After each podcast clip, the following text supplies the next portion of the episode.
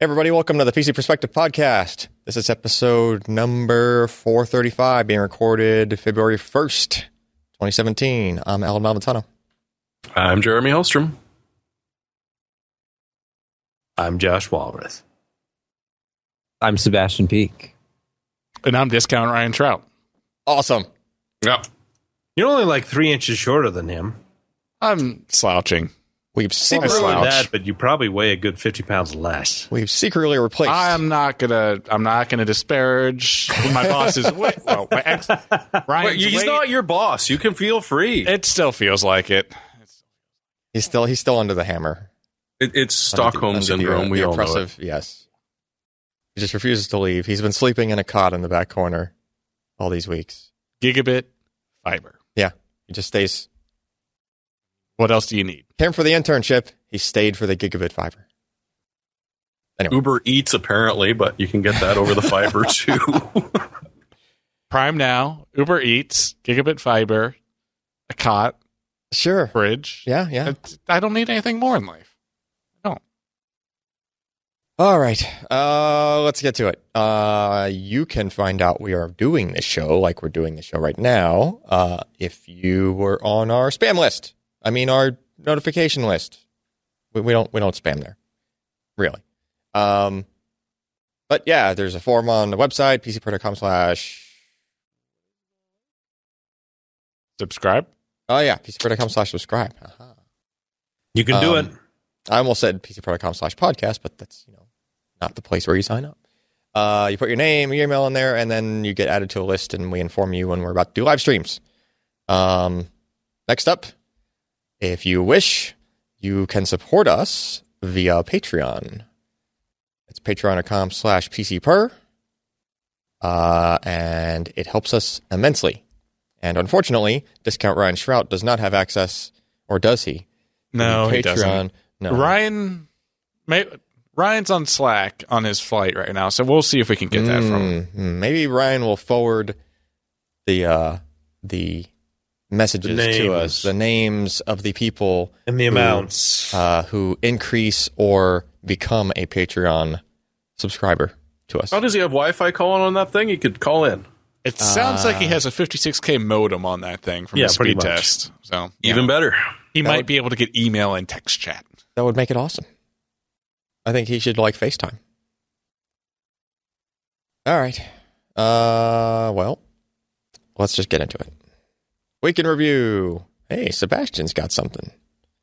That's right. What you what Let's you get right into it. What you got, Sebastian?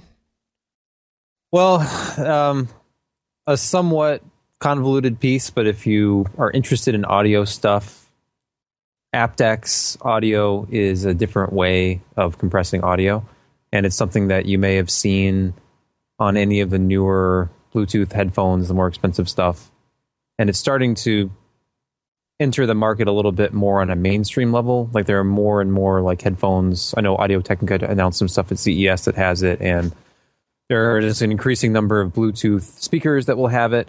And basically, the whole the whole issue with Bluetooth audio, and it's been significantly better since A2DP in the early 2000s was added to the Bluetooth stack. But unfortunately, the only way that Bluetooth audio can work is through compression, and the codec built in to Bluetooth compresses regardless of the source material. So, say you're listening to something that's already compressed, like an MP3 or an audio stream like Pandora or Spotify or something, and you want to listen to it through Bluetooth headphones, it's going to re compress the already compressed audio using lossy compression. And lossy compression, generally speaking, uh, compression is done by these psychoacoustic principles where certain frequencies are easier for us to hear than others. So they use masking where, oh, this frequency will be at a certain level, so we can actually just omit this other frequency below it because you won't be able to hear it anyway. And so those principles are used to make the file smaller because Bluetooth audio, even at its absolute max, the, the spec at its highest quality is up to 345 kilobits per second. So that seems like plenty, and the highest quality MP3s are like 320. So that shouldn't be an issue. except for the fact and this is all kind of subjective. There's there's there's dissent on the side of whether psychoacoustic, um, whether like masking for lossy compression is actually audible or not, and I tried not to get into that. Whether you, you can actually hear the difference between a CD and an MP3 and that sort of thing, because there's there's people on both sides of that. I'm on the side where you can, but basically, one of the things that appealed to me right off the bat with aptX was it doesn't do that type of compression. It is using compression, and it is using something that could even be called lossy compression, but it is not using frequency uh, based compression. It's using time based compression, and it's using prediction. And the math behind it is actually pretty interesting if you if you look into it. And I, I cited a few links, some PDF files and things, and I found some uh, actually some courses on YouTube I was watching some pretty exciting stuff inside of classrooms where they're literally just going over like a quantized wave and talking about the differences between the, the quantized samples and that sort of thing. But ultimately, the way that it works is uh, like with a regular uh, waveform, when you digitize it, and I have a, a big graph, there's a, like a diagram on the first page of the review. When you take the waveform, the up and down, like smooth line, and digitize it, the resolution of that digitized wave is all based on how many times per second you're sampling it, basically. And then how accurately can you pick up the level, the actual amplitude of the frequency each time you do sample it. So, you know, you get up to 16 bit for the the um, actual word length, the bit depth, and you sample it at least 44,000 times a second, and you get into CD quality audio and it's it's considered high enough resolution to be basically perfect. And you get into 24 bit, which gives you even greater like magnitudes, like greater precision with actually measuring how loud the frequency was when it was sampled. So the the the number of like the actual accuracy with which you're sampling even within the same um, sample rate is greater at 24 bit just because you have a, a, a, much more control over the actual amplitude uh, anyway this this is pretty basic stuff. It's the way that pcm audio has always been done like pulse code modulation how how the actual wave is is in a process called uh, what is it? Quantization. That where you literally take volume levels and frequencies and turn them into ones and zeros.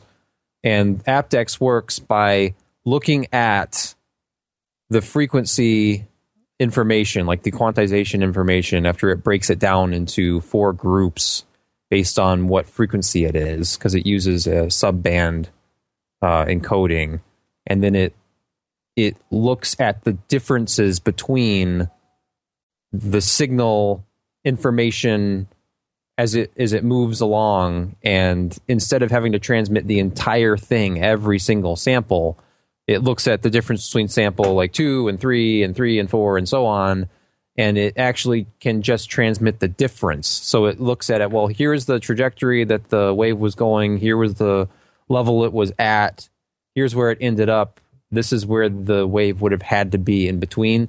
And the the graphics on the screen right now, if you're watching the video, is an example of how you can just transmit the difference and then have the codec on the receiving end put the whole thing back together again. So it's a very, very efficient way of sending the full PCM signal in a very small package, which is very important when you're dealing with something like Bluetooth, which is highly uh, bandwidth restricted. So you can read really deeply into this if you want to. And like I said, I had some source links on there that'll go very far into it, performance analysis of it and the technical side of things. But ultimately, it, nothing, none of this matters unless it actually makes a difference in how it sounds.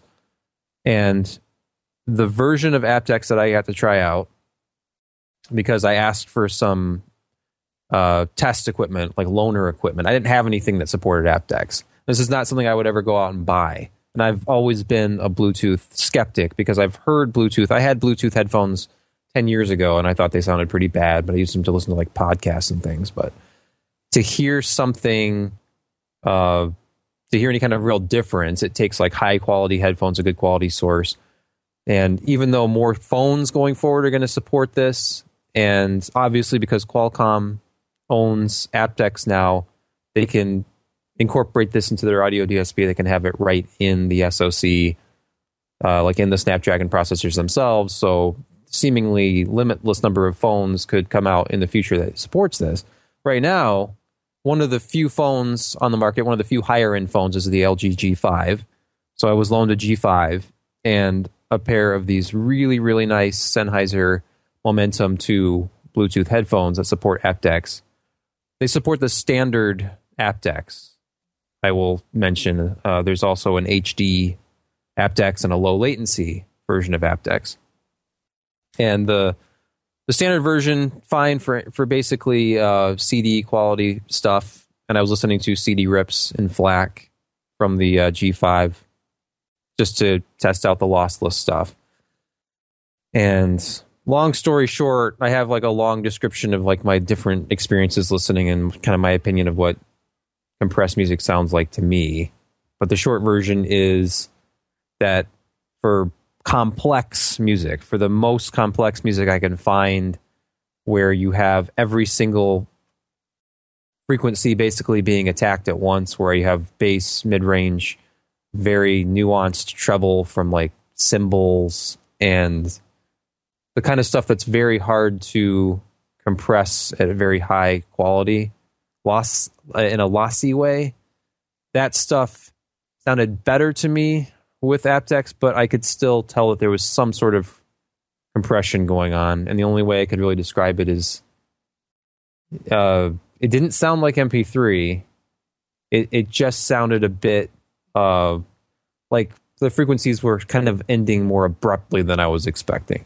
Like you, you have a lot of ringing uh, harmonics and things going on, especially with a cymbal clash, that thing rings and rings, and it's it's very difficult to, I think, lossily compress that and have the natural decay of an instrument like that.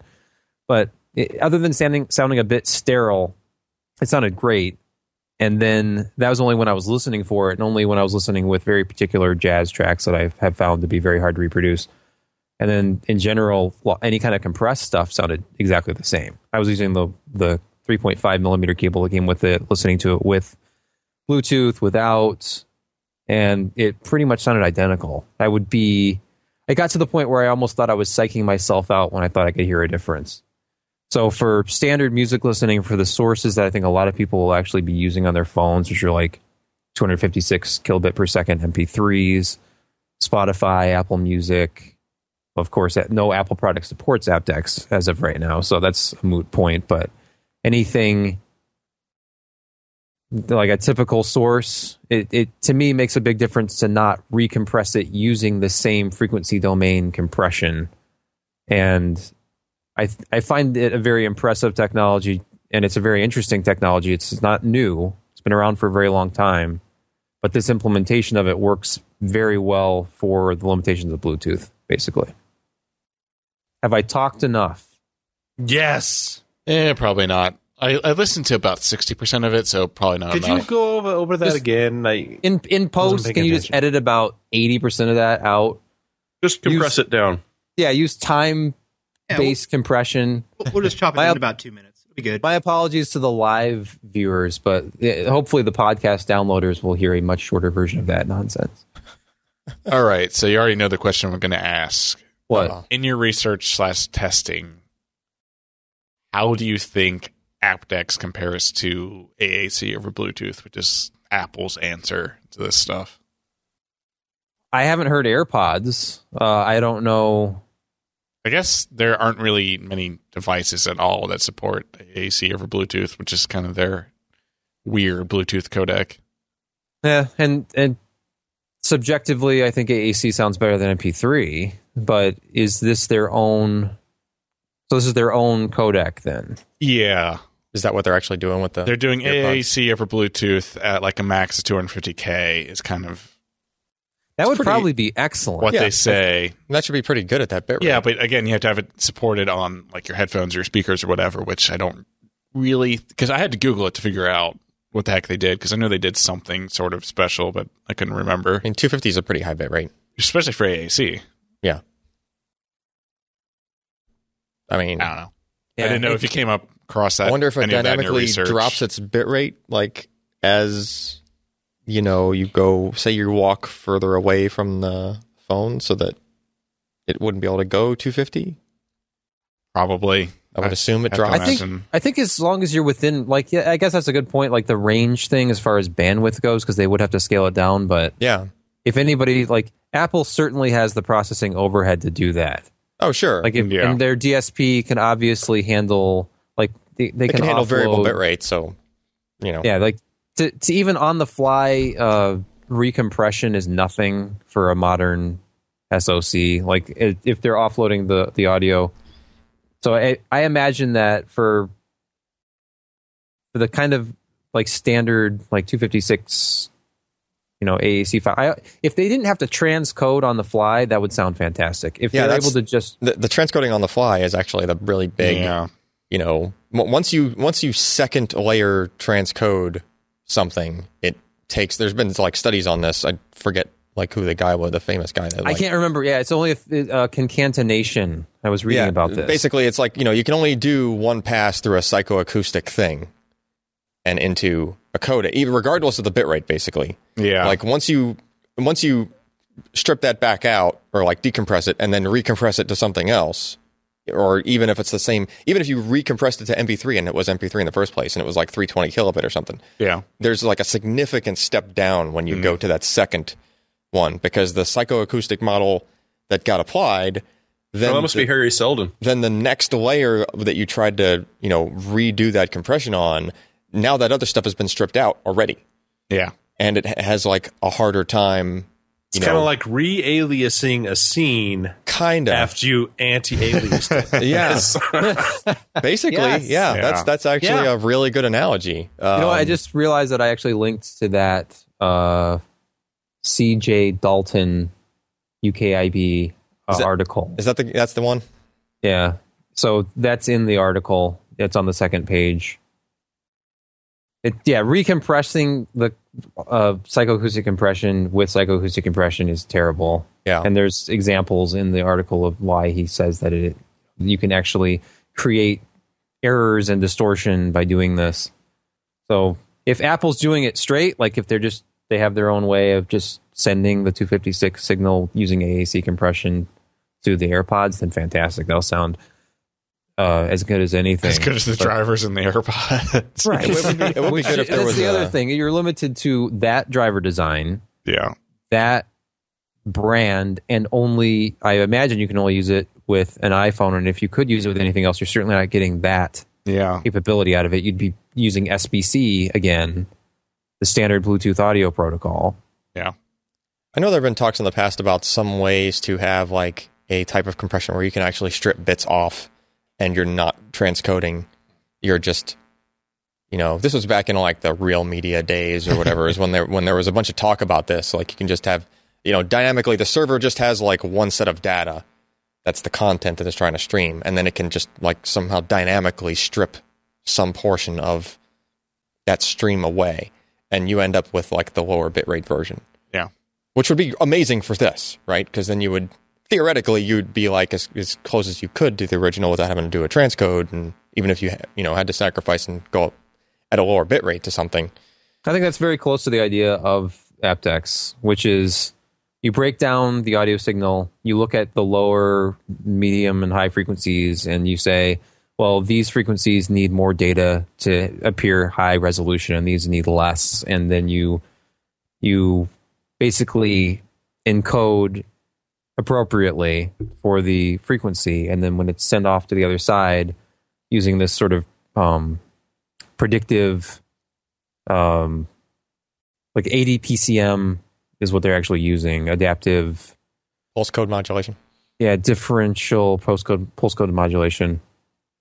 And you, you're looking at the difference between the signals and their amplitude and frequency, and doing this on a subband level at different uh, quality levels, basically different bit depths. And you know, it, it's complicated, but it it makes the most sense to me for for doing something on the fly. For myself, I listen to FLAC files if I want compression on the go, but that's with wired headphones. And without a proprietary solution like Apple's or Sony has their own proprietary solution that's very high quality, but you have to have like one of the Sony digital Walkmans, you have to have one of the Sony wireless headphones, and now you're into you know hundreds, if not well over a thousand dollars for a dedicated digital audio player and wireless headphones to go with it. And at that point, I think that's kind of defeating the purpose of wireless to begin Yeah. with. If you're going dedicated, I almost feel like you might as well go wired. If you're using your smartphone, you want better quality audio over a wireless connection, and the same would go for your in-car audio. Yes, that, that was going to be my next question. You know what? I had a chance to talk to um, the uh, aptX guys a little bit, and it's that was one of the things I brought up was in-car audio experience. To me, that is as big of a deal as getting better wireless performance. If more and more phones going forward follow Apple's approach and make slimmer, more water-resistant designs that omit a headphone jack entirely, then yes, it's going to become vital to have some sort of high quality Bluetooth Bluetooth audio experience.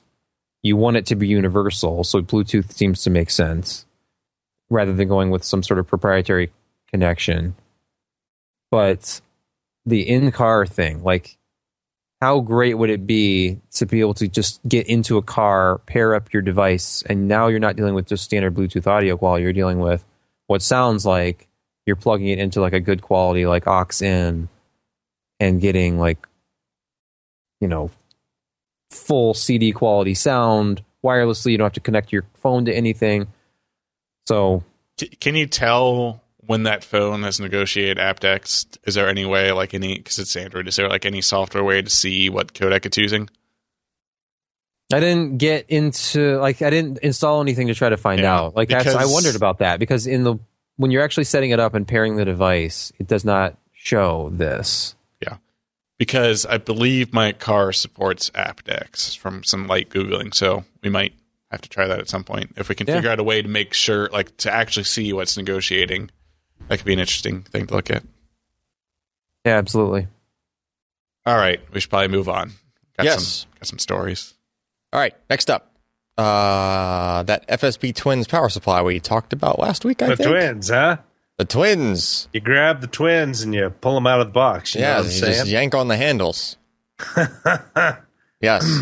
Uh, so what this is is an ATX form factor power supply that happens to also check the box of uh, being dual redundant power supplies into like a hot swappable kind of cage deal there. Um, pretty cool idea. They make a 500 watt version, 700 watt version. Um, I think we tested the 500 watt version. Yep. You did. Um, and uh, I mean, looks like pretty good overall package. Uh, our fear from last week looks like it has uh, come up because uh, near the end of the article, it gets into the sound performance, which is pretty much where I directly jumped to. And at the back of these power supplies is the dreaded uh, 40 millimeter 40 millimeter fans. oh yeah, they're uh, even deeper than normal too. Yeah, they're the really. They're I think the, it's on they're the, the detailed look. uh, yep, they're they're the kind of chunky ones. Forty Um, millimeter fans have gotten a lot better. They are the better, last a- ten years. and and they do throttle in this. And now that I've been beating myself in the head with a stick for ten years, it's been getting better too. Yeah, so they are variable speed in this implementation. So if the power supply is not putting out a lot of power, then you know they're relatively quiet. But uh, I think Lee described them as getting to the point of annoying, or words to that effect, as Yep. he uh, as he ramped up the power output. So, uh, yeah, yeah, okay, yeah. yeah. So, you know, I there mean, was one neat trick it did. If you flip back to the page you're on with the efficiency, yeah, So it turns out that when they say it's 80 plus gold, it's actually for a 230 watt server room. So if you scroll up a bit, You mean 230 he 230 did volt? find that, or sorry, 230 volt. He did find that at 100% efficient, at 100% load, these things were actually like that's a normal power supply efficiency curve. See how it dips down towards the end? Scroll up a bit and look at these guys. Uh-huh. They kept getting more and more and more efficient. So by the time they hit 100% load at the normal uh, current that we test at, it was actually finally meeting the 80 plus goal that they came they claimed. Interesting. So it's not wrong. It's a little misleading, but it's not wrong. It's just I, I looked at that and I went, "The league," and then he's like, "Nope, I double checked this because it just looks uh, utterly and completely wrong." So there you go. It, it's definitely got a lot of server DNA in it because it either wants 230 volts or it wants, yeah, I bought the power supply that's going to be at 100% load 90% of the time because I didn't want to waste money. Hmm. It's a little weird. All right. Other than that, it looked good, and it's a cool idea. You know if you need Oh, and they've got a Yeah. limiter in there. So the 12 volt is actually three rails, uh, but it goes through a hardware limiter and becomes one rail. So if you ever do get that horrible crossover that you never want to have happen, it actually literally can't push more than uh, what it's rated for on your 12 volt rails. Probably a damn good idea. Hmm. All right. Questions on that one? Going, going, gone? No. All right. Next. Next. Uh, what's next? Uh, me. All right, I'll be back in an hour. uh. Micron uh, 5100 uh, Max and Eco enterprise SSDs. There's also a Pro in the middle there, but they didn't sample that one to review. We got the one terabyte Max and the two terabyte Eco model. Uh, these are enterprise SSDs using Intel 3D NAND. They are all in TLC mode, straight TLC, no caching, no SLC, nothing. Okay. So wrap your head around that for a minute and imagine how slow you would think that they would go. However, comma, when you get to the uh, results, which uh, I guess we could say start with just the first uh, saturated IOPS on the. Because there's so damn many chips in there that No, they're rated pretty high, even um, even for the smaller capacities. Even for the Eco 480 gig, which is only like 10% over provisioned, which is similar to actually if you scroll up a little bit on that page, just go to the specs, uh, which is like a, ch- a chart that's right there. Yeah. Um, like you know the the throughputs and the IOPS. I mean, it's still respectable even for you know a half a terabyte model. If you just go to the one terabyte Eco, uh, you're basically you know you're saturating SATA there with TLC flash. Um, so pretty good. And not only that, but you're doing it across the whole span of the drive. These are enterprise drives. They're designed for like you know random access across the whole, however much capacity they have. Um, so how come, how come the, the how come it goes lower from 480 gig through the 3840 with IOPS? Uh, probably because of a larger table to do lookups. In other words, there's a translation layer, Mm-hmm. right? So, um, So that's kind of the opposite of what we've seen in, in many of these uh, uh, controllers that have multi uh, sized amounts of, of, of, of 3D NAND or you know their XLC or whatever the hell they want to call yeah, it. it is also possible that they're provisioning even lower, like their over provisioning is even less at the higher capacities. Intel is known for doing that in their enterprise models. Um, you can still tweak it. Uh, in that, like, there is a tool that Micron provides that lets you change the over provisioning, but you can only go in the higher over provisioning direction. In other words, less available capacity. Um, anyway, uh, so if you go down to that uh, 4K random there, that's that first chart. I've put green X's on the uh, on the chart there for what their rating is versus what the drive actually did. So yes, Josh, there were low ratings there. Looked like relatively low, but uh, you could tell for the writes, which is on the left side of the table there, it actually outperformed its spec by a pretty decent margin. So I think uh, I think Micron might have just been specing those for like your worst case uh, write IOPS. In other words, if say just things really got fragmented and, and then you were trying to come back with a, you know, say you did like 2K random to it for a while or something because of your workload, and then you tried to come back at 4K random, uh, you might for a while end up at the lower IOPS level. Um, Micron is basically just super conservative in their in their specs here. Uh, I would skip straight to the next page. Um, You would, but Yeah. I would. straight to the next page, which is where uh, some of the magic really starts happening here with this thing. So if you go down to the first chart, which is right there, which is our uh, high resolution QoS. So the quality service is just basically how consistent all of the IOs are, right? And basically, for the most part, uh, these guys are just vertical lines. Even on this kind of a table, which is exponentially like inverse, exponentially r- reaching 100%, right? It's going to various numbers of nines on the climb up.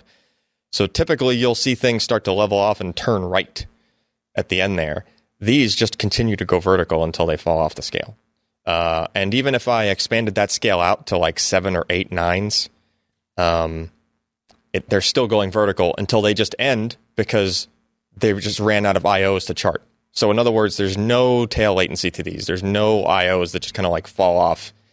Uh, these drives are extremely, extremely consistent to the point where almost none of the IOs during the entire course of the test fell beyond like um, something like two milliseconds or something like that. And I'm talking like during preconditioning, during changing workloads, during all that time. I've, like went through the percentiles front to back of the whole suite, which is like a day worth of testing. Um, and to not have a single IO go past a couple of milliseconds is pretty insane. Um, even on this model, which is Eco, which is again almost client drive level of over, provisioning, like really small amount of OP. Um, uh, then, uh, where can we go here? I'm plotting things a little bit differently for some folks. Uh, there were there were uh, people had a hard time trying to read the nines charts and see where the lines cross the various places. So if you go to, I think it's like the third chart down. Um, yeah, that one right there. That'll work. So that's just showing you the crossover points at all of the various key depths. So if you wanted to know how many microseconds in this case, uh, where the crossovers were for the various numbers of nines, they're right there. And I have that those blue X's on that chart there are supposed to be the Q depth one. In other words, the bottom blue line on that chart just needs to be below those. And actually, that X that's on the right that I just kind of put at the top of the, like beyond the top of the chart, is actually, uh, the number is actually, I think, um, 9,000, not like 1,400, which you might think it is, just because I just ran out of chart space, basically. So, well, well, well below their specs. Um, and just as an example, I didn't have the comparisons done in time to put in this review, but even like Micron's own previous generation SATA enterprise parts exceed these specs. Like in other words, their their prior gen, just like a year ago, was way worse, in fact, than what the specs are for this drive. Which this drive, it just you know kills as far as being super below those latency specs. So that's just an insane amount of consistency. Um, you know, in- insanely good consistency for an enterprise part, um, or for any part for that matter. If you go down a couple more charts, there's not a new thing we threw in there. Um, yeah, that one will work.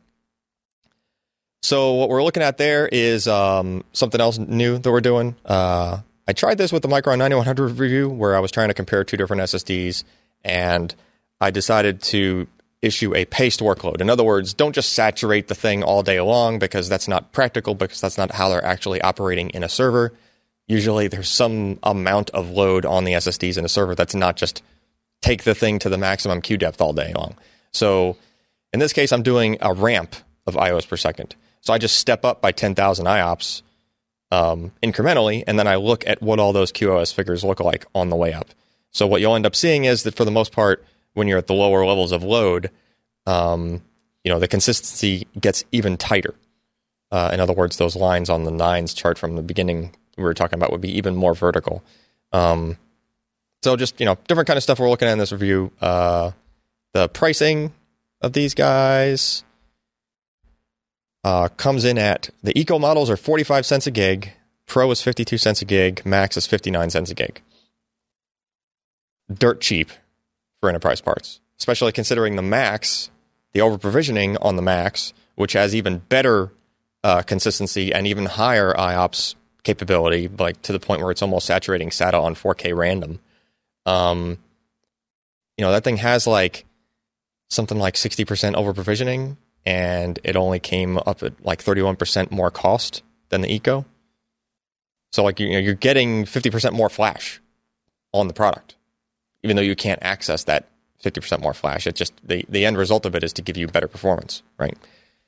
Um, pretty interesting to see enterprise parts coming out like super, super cheap like this. And Intel did that same thing with the, thir- uh, the 3520 series that we reviewed a, few months back, which was an NVMe PCIe part that they were selling for, you know, it was in the order of like 55 cents a gig or 60 cents a gig or something like that for an NVMe, you know, PCIe uh, part with really, really high performance.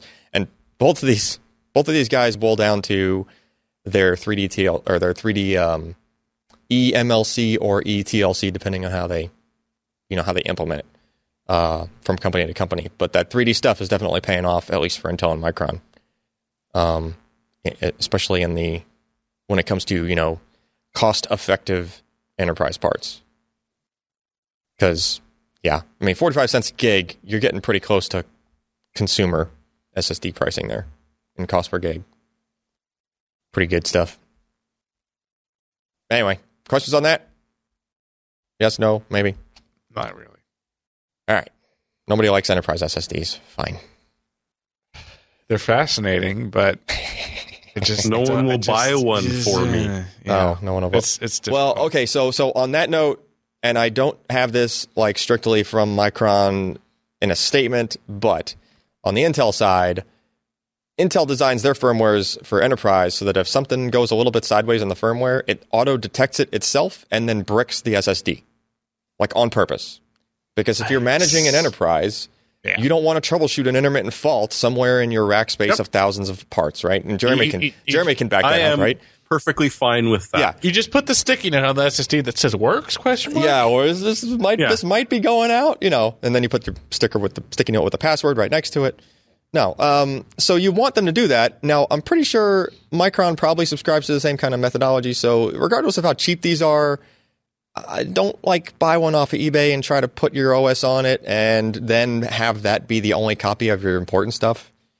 Like, Well, you just know, in general, but yeah, that too. Just don't don't rely on it to that level because as unlike now, granted, these are tested. The idea is these should have better reliability than consumer parts, but the thing is, it's always possible that something's going to break, right?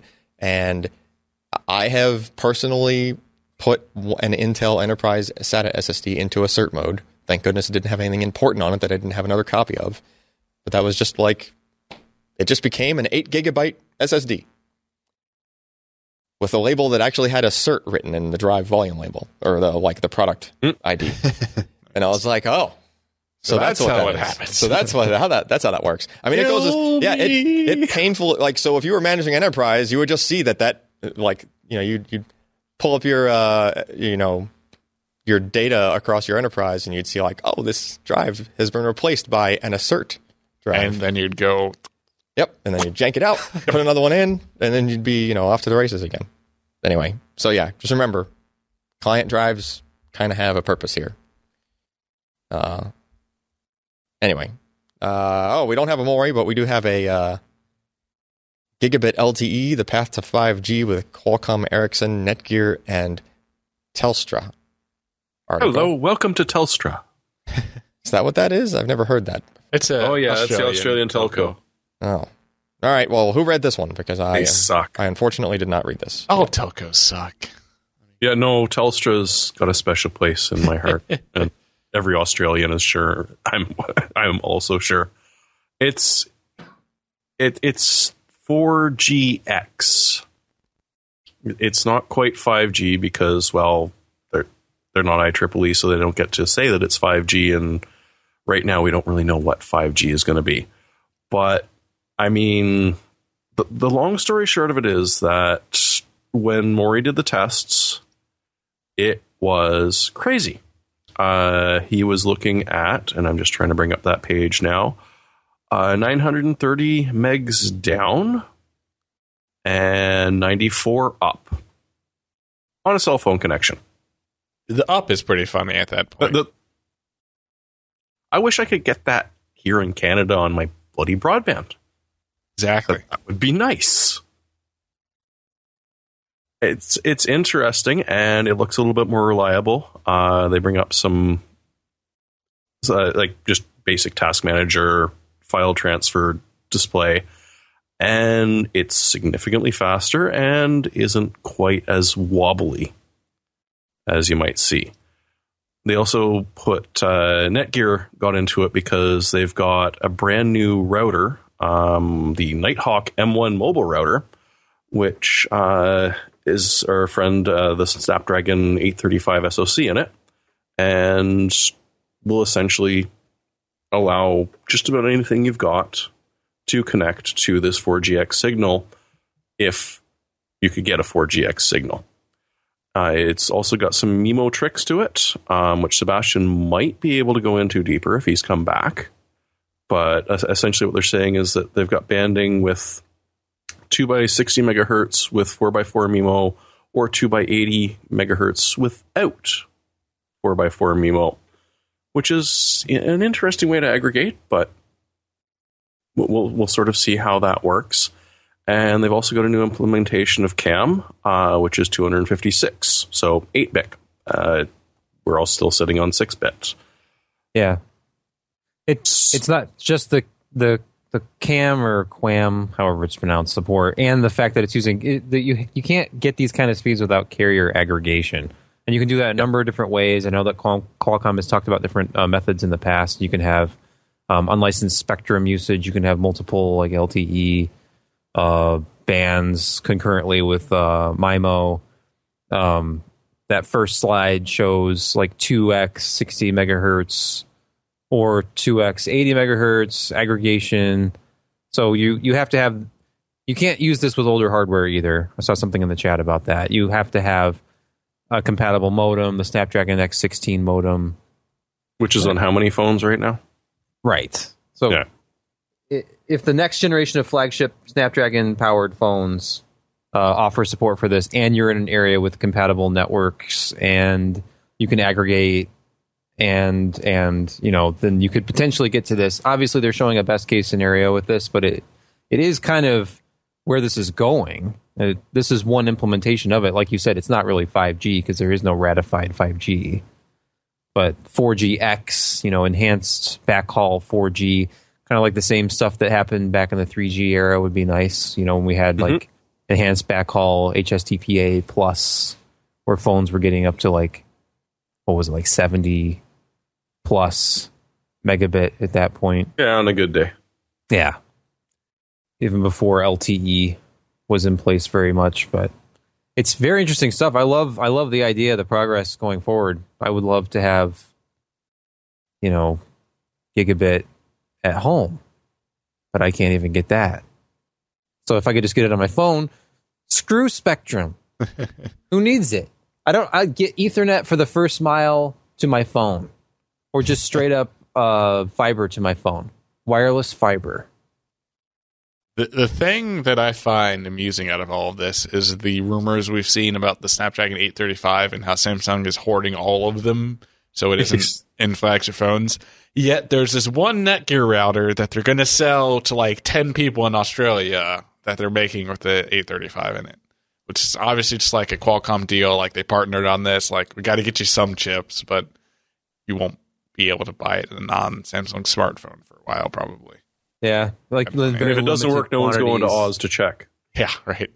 I'm assuming what Samsung did with their uh, Galaxy S8 is just take up the bulk of the like mass production. Maybe they did some like smaller volume runs for Netgear, but yeah, the if you're into this and live in an area where you can get at this kind of network speed, then you're probably going to want to get the latest Samsung phone at least in the first few months.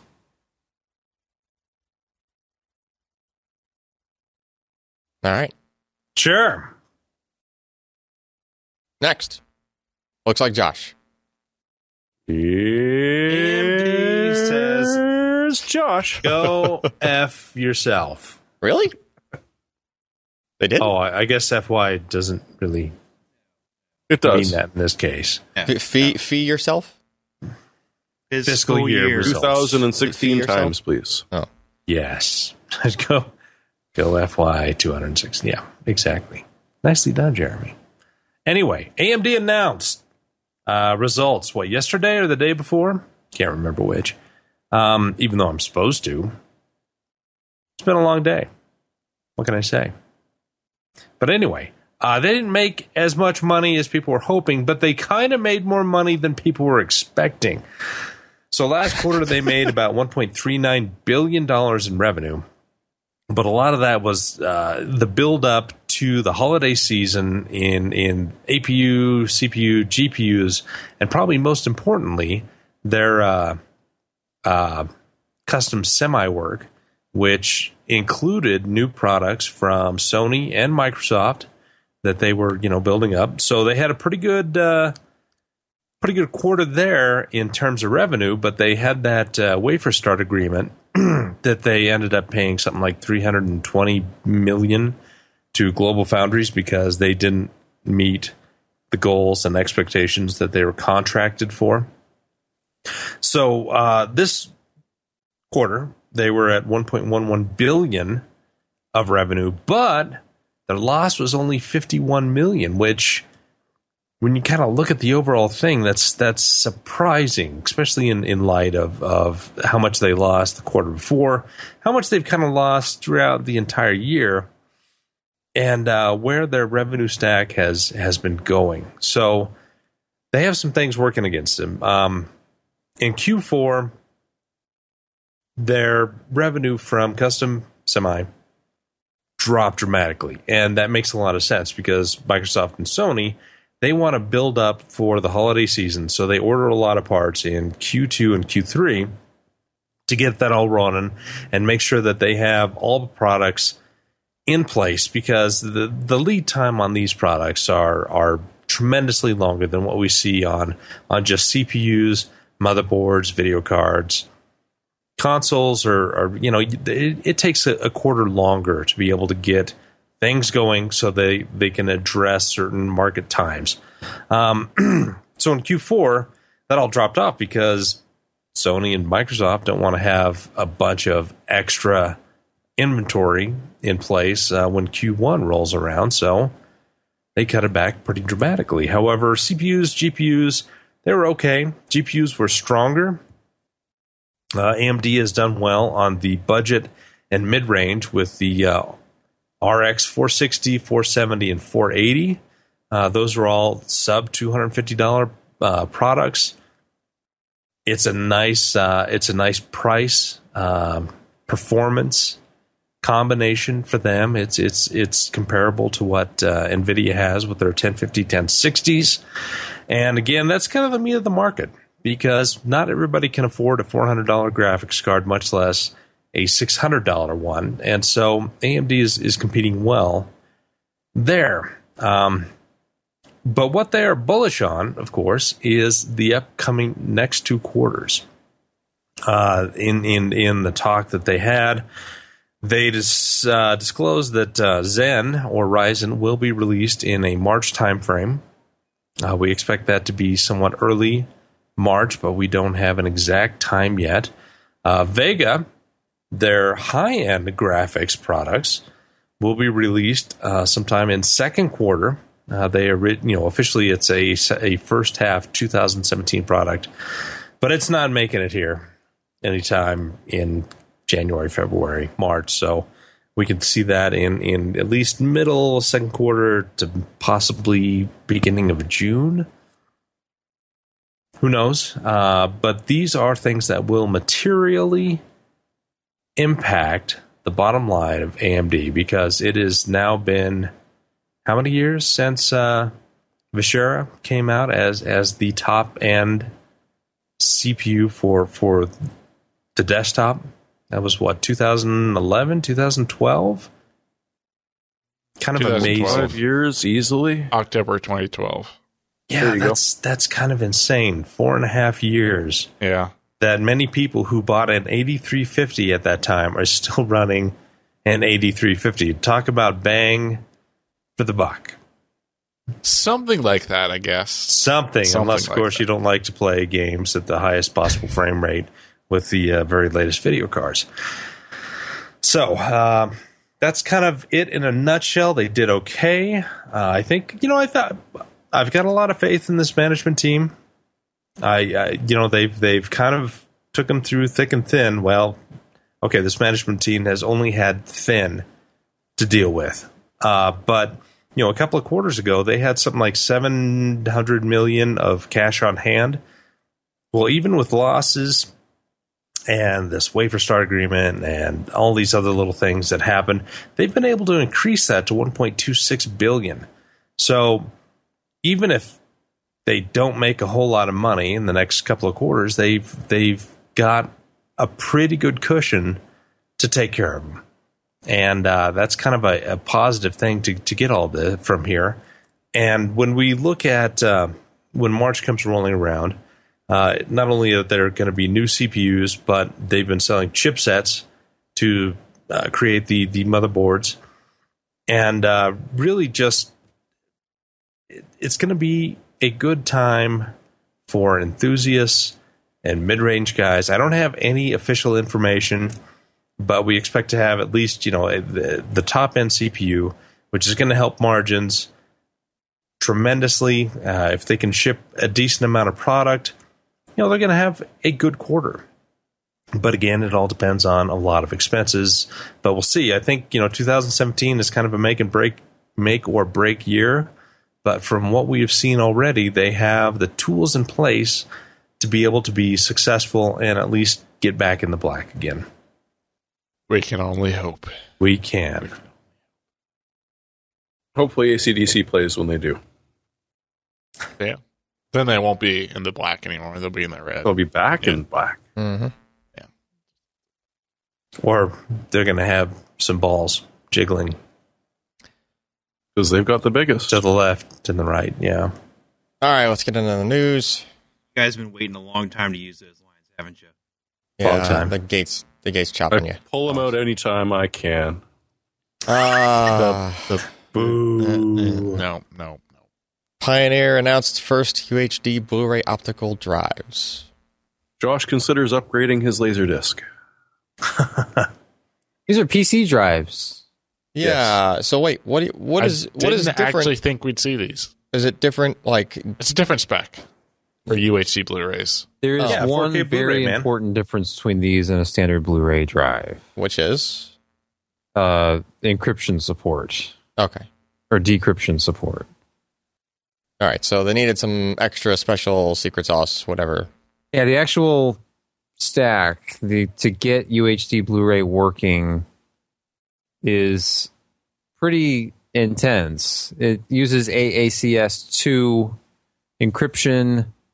You have to have a drive that actually has AACS2 enabled on it. I assume on the chipset in in the actual drive, because all the only uh, media that's out there right now is double and triple layer Blu-ray media, as far as I know, and a BDXL compatible drive, which you can already buy, supports technically the reading of those discs.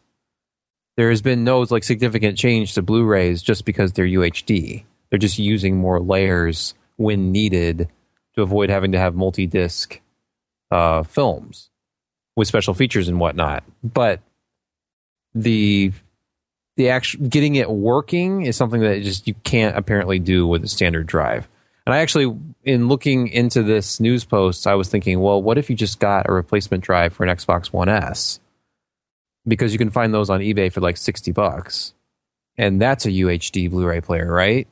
But mm-hmm. find software that will actually understand and decrypt this, since I don't believe AACS2 has been decrypted yet, has been broken yet. So basically, you're stuck with this. You buy this Pioneer drive, which you can't buy here yet. It was uh, announced for availability in Japan, I believe, in March, or maybe it's the end of this month.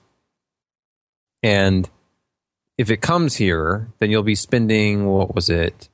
The, about two hundred dollars for the base one, and there's a three hundred dollar version which has uh, some enhanced audio stuff. But the basic one, two hundred bucks, and uh, a bundled version of Power DVD that, even though it was listed in the press release as Power DVD 14, uh, Power DVD 14 is two versions old, and not even Power DVD 16 supports UHD playback. So I'm not sure if they have their own build of it that's been provided, or if that was just a typo. But you're going to have to use, you know, this particular software with this drive and your GPU has to have HDMI 2.0A with HDCP 2.2 support, and the driver has to support AAC S2. You there's you have to have this supported monitor, so basically a current 4K TV that has HDCP 2.2 support, or you know, you, you get into all of these requirements. And at that point, uh, why don't you just get a dedicated UHD Blu-ray there- player, which you can get for far less. The problem is people want to rip these UHD Blu-rays, and that isn't possible yet. Yeah. Is there like what PC can you do this on? All of these requirements. Well, I mean, you need to buy an external adapter because you don't have any optic or five and a half in, or Yeah, five I and mean- a quarter inch ports. That's not that's not what I'm talking about. I'm talking about I think if you just built a new Intel system, aren't the Kaby Lake? Uh, don't they? Support... I believe you are correct. so you'd have to use you'd have to have Kaby Lake so you can have AACS And you have to use Windows 10. So, like, build a Yeah. new computer, use Kaby Lake, get Windows 10. You don't even need an external GPU at that point. You won't be able to use Zen because Zen Get a new monitor. SGX, right? So that's out of that, that'll be out of the way. You won't be able to and then that. sit quietly and wait for someone to release something that actually has this. In fact, I don't think that's even an optional thing. I think you actually do have to use seventh gen Intel. Now that I'm looking Yeah. at this again, yeah, I don't like think a, non- a non-text post option. on this kind of broke it down and basically said you have to use the newest architecture Intel processor. You have to use Windows 10. You have to have one of these drives or another one that supports the uh, decryption. And you have to basically follow through the entire chain, all of these HDCP requirements. And then what? You know, you can't just use Handbrake on this. You have to decrypt it first. You can't use DVD decryptor on this. You have to have something that has broken the encryption, which hasn't happened yet. So Yeah, Give it's all early days. Give it You know, time. it's- Give it minutes. I mean, the hardware has to exist for the support to come for everything, but Yeah. that's that's that's a tough, tough, tough list. and you know what? A, a tougher list is looking at real or fake uh, 4K. Google that. Look at the website. The simple list uh, for that that shows you on the left hand column fake 4K and on the right hand column real or mostly real 4K. And most of the studio releases in UHD at this point are not even really 4K. They're upscales. Or when they are 4K, it's like, yeah, we did some of the stuff in 4K, but post production was actually done in 2K. So the special effects are still at 2K, overlaid over 4K, film scans, and just Yep. it's a mess. So the brand new movies that are shot in 4K and mastered in 4K, sure, and there are very few of them. So it's it's literally just like the very early days of Blu-ray, where half of the studio catalog titles that came out were DVD upscales and looked terrible and had no new special features and all of that good stuff. Yep. But you can do it. But you can do it if you live in Japan and have two hundred dollars. Doesn't seem like There's a a bad lot trade-off you to can me. do. things. Uh, well, we don't have Scott Michaud on, which is a shame because uh, he wrote up this thing about DirectX Intermediate Language announced via GitHub, which is pretty cool. And there's about 35 different acronyms that I've never heard of in that uh, in that news post of his. Yeah, I mean, I, I saw a little bit of this stuff. I think it's essentially kind of like a more general compute based thing that compiles down to DirectX bytecode. I guess. I- I, don't I- know. Microsoft published a DirectX shader compiler to GitHub. So This That's is good. good. that's good, right? So that puts source out there for like Well- in this case the intermediate language bytecode, which is like how things talk through DirectX to the GPU, right? Like, Yes. Right? Yeah. And how to effectively do that without breaking everything Yeah. or causing it to be incredibly slow. right. So that's, you know, good that that knowledge is out there. I'm sure it'll lead to some other stuff other than what they intended, maybe even. Like, Like uh, DirectX 12 support for wine. possibly. At Hmm. least shader support for wine, since it's the shader stuff that they Oh, okay. put out. I don't know if that's everything, right? That wouldn't constitute everything, right, Josh? No, not everything. Right. But Wine A lot of 2.0 is going to be a little bit better for it. Yeah, it supports just DirectX came out. 11. Anyway, uh, more on that. At yeah, the, read, read Scott's article on that. He's always really good with that sort of stuff. Yeah. So give it a read, digest it, and there you go. Uh-huh. Uh Next up. Hmm. This is Ken's favorite article. I think. Uh, Mr. Arduino Man. Well, this isn't an Arduino. I know. This isn't a microcontroller. This is a Raspberry Pi competitor I- I from know. Asus. I know. Is it going to be like That's- that's- $35? That's interesting. Uh, I think it's supposed to be in that ballpark. I think it's. Uh, Uh, well, 56, 60 bucks. Yeah, that's a little. So- expensive. No, What 60 is- or 70. There you go. Can I use it to break uh, HTTP? Yes, you can. the model number is sadly too long for us to even say on the podcast, but it's from Asus. And it's uh I mean, what is the actual CPU on this board? Is it actually Kyle is saying $65. ah sixty-five dollars? I, I think there's like two different SKUs. Yeah. There's I don't know what the difference is. uh, so they're using a Rockchip SoC, which is four A17 cores, so 32 bit, unlike the Raspberry Pi 3, which went 64 bit. I mean, there's probably not a whole lot of advantage there for the type of stuff you use this for. Uh, CPUs collect at 1.8 gigahertz, and they're using uh, Mali GPU that I'm not entirely sure about. Uh, but oh, I it's a fancy new Mali one that Oh, yeah. does 4K H264. huh? Was it the G71? Uh, T764? Hmm. Okay. Yeah, Oh, yeah. It's the super low power version of it, I believe. Yeah. So, sort of the thing people have picked up on this is that it can do uh, hardware d- deceler- hardware accelerated decode of 4K H.264 and 10-bit H.265, which the Raspberry Pi definitely can't do. Yeah. Yeah. And 2.25 watts playing back a 1080p video ain't nothing to sneer at. Yeah. So let me get this straight. You gotta buy a bunch of new PC hardware to play back 4K HDR, but this little sixty-five dollar thing might do it. Uh, probably not HDR. You got it, sir. no, it, it- it won't do HDR. okay. However, Well, I mean, if you say True. ten bit, ten bit, and you say all those other things. yeah, but that doesn't mean it supports the correct HDCP standard to do uh, HDR, right? I, I guess. so they'll just strip the HDCP out. It'll just be like, yeah. yeah. The, the question I have is, what are you necessarily going to use this for? Because the majority of the 4K content that exists is streaming right now, and as we know, Netflix streaming on desktop only works on Kaby Lake, so it's certainly not going to work. It's not implemented in Linux, and it's not going to work on this board. That narrows down a lot of your content. So you're talking about native 4K content from something like Plex, but you can't rip UHD Blu-rays. No, so it's well- kind of putting the cart before the horse. With this Yeah, I mean, like the PR was saying it's running Debian and it uses Kodi.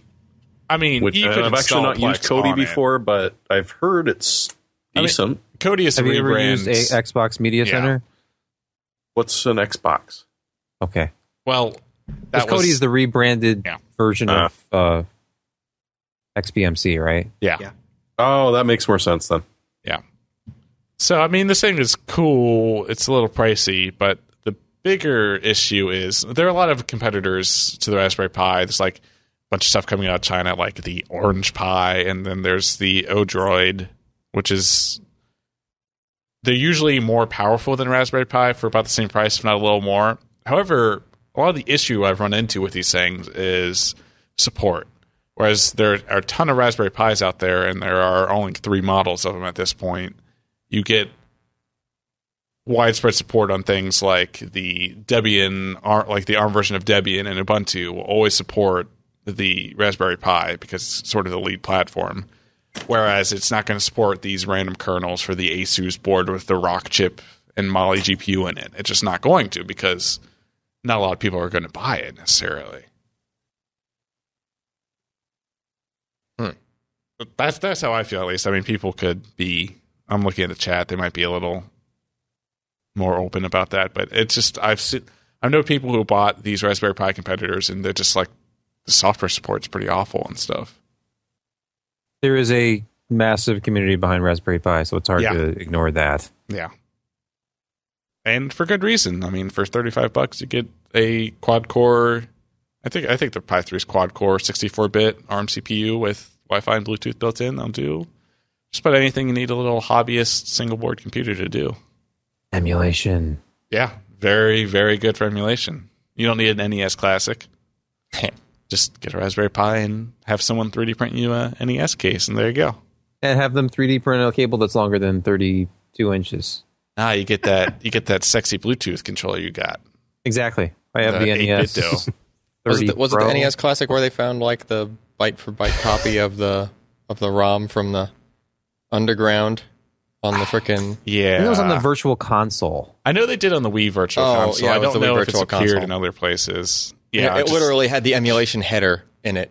Like Which, to be fair, Nintendo could have ripped it using those tools because those tools are more accessible. They could have ripped the ROM true. themselves and not just downloaded it. That's and- true. But mm, did look kind of shady. it does seem shady. Anyway. Uh next up. Toshiba plans to spin off its storage business, sell 20% of the new company. Gee, if only there was a name of a storage business that, That they, could use. that they could use and call this if they spun it off of themselves. Um, But would Hmm. they bring back in Ryan Petersen? no, I don't see that happening. Did he ever make it back into the Lots of country? nice little he notes is not for in the reviewers. country. As a matter of fact, for a good reason. Yeah. uh, Uh, yeah. Let's just say he's probably not coming back in the country. Uh, anyway, uh, ZDNet reported this. Um, Toshiba's in a financial bind because of losses from acquisitions and its Westinghouse division. Now, I feel bad saying this, but I'm a little bit tickled that Westinghouse is losing Toshiba money because there was a big stink back in the day when Toshiba You might have been when uh, Toshiba bought Westinghouse. familiar with? Yeah, that Toshiba bought Westinghouse, Yeah, and nuclear suddenly submarines and, and cavitationalists. Yeah, uh, yeah. Very low cavitation uh, screws, propellers of submarines, and suddenly you had a non-U.S. company owning the machine to make those uh, propellers for submarines. Yeah. Anyway. I don't know. I had a super cheap Westinghouse TV and it served me great. Yeah, yeah, yeah. I mean, they made okay TVs, you know. Uh, yeah. Uh, anyway. Uh, A so cool class. basically Toshiba's All in you. Toshiba's in a bind, right? And they're like, uh, we're, you know, we're low on money and we got to do something. So they're going to spin off their storage business. This is a storage business that they recently, well, they had some storage business already. They were already making Flash, but then they acquired OCZ. This was what, like two years ago now, Two or three. two or three, like something like yeah. that. Uh, so they acquired OCZ, and now all of a sudden, you know, OCZ got kind of a boost there because they were able to get their Flash, you know, at cost basically, like it was from their own company at that point, uh, which was And good. sadly, they sold it for below cost, Oh, but well. that's a different story. Well, um, anyway, so you know now they're now they're going to spin it off again. I don't know that they're going to call it OCZ. That can't even possibly be successful, right? Uh, I don't. I don't know. I really don't know. I mean. No. Did, Depends does on how Toshiba it make hard run. drives? Here's the thing, still? O- the- Didn't the- they make hard drives at some point? One of the reasons that OCZ was so easily acquired from Toshiba, remember they were going like They're they were hemorrhaging money. no, they, they were like on their way to being like non-existent. Yeah. and they were saved by Toshiba. And the reason that they one of the reasons they were on their way to being non-existent was because they were one of the companies trying to make SSDs without a direct supplier of flash. They had to deal with trying to get flash from all the companies that were out there. Sure, sure. But I mean, Um, I don't think the OCZ acquisition has necessarily helped either party. No, I don't. I don't think so either. But I just what what I fear worse is that now if they spin OCZ back off, then it might just evaporate, right? Because it was going to evaporate before. Now what happens if you spin them off? Now they're having to buy. They're probably weaker than they were before they got bought. Yeah, be I mean- as a brand. I mean, if, I mean, if, if they assuming they would spin the Flash off with them, which would be okay, Maybe right? If the whole storage thing goes, it's supposed to be all of the storage stuff and also image sensors. Because probably because it's fab involved Yeah, thing, so right? The fab's probably making the sensors too. Yeah. Um, How how many third parties use Toshiba Flash? Like if you like open an SS, well, I guess it's toggle mode. Anytime you hear about toggle mode, Yeah. yeah. But is that like I know It's- that it's was a thing there. a few years ago, but is that yeah, really? it's still there. Okay. I mean, it's oh, not, it's still you know, there. Yeah, it is still there. Uh, it's it's kind of dipped a little bit because we're waiting on um, Bix, BICS, which is their 3D, Ah. and it's not a thing yet. Like we we've talked about it and stuff, and it's supposed to be coming, but they're just not like all the way ramped up on Yeah. you know production on it yet. That will be good for them when it happens. It just hasn't Hopefully. happened yet, right? I mean, even at even at CES, they they were like, I went and visited OCZ, and we didn't write anything about OCZ because I I went there and they were like, we're waiting on BiCS. Like we can't like there's nothing. They had a product line, but it was everything we'd already covered, Yeah. right? There was nothing That's, new. al- that's always the rough CES yeah, appointment. yeah. I mean, they're yeah, they're basically just like, sorry, like you know, there's we, we don't we can't launch anything yet. Like we're waiting on this three D stuff.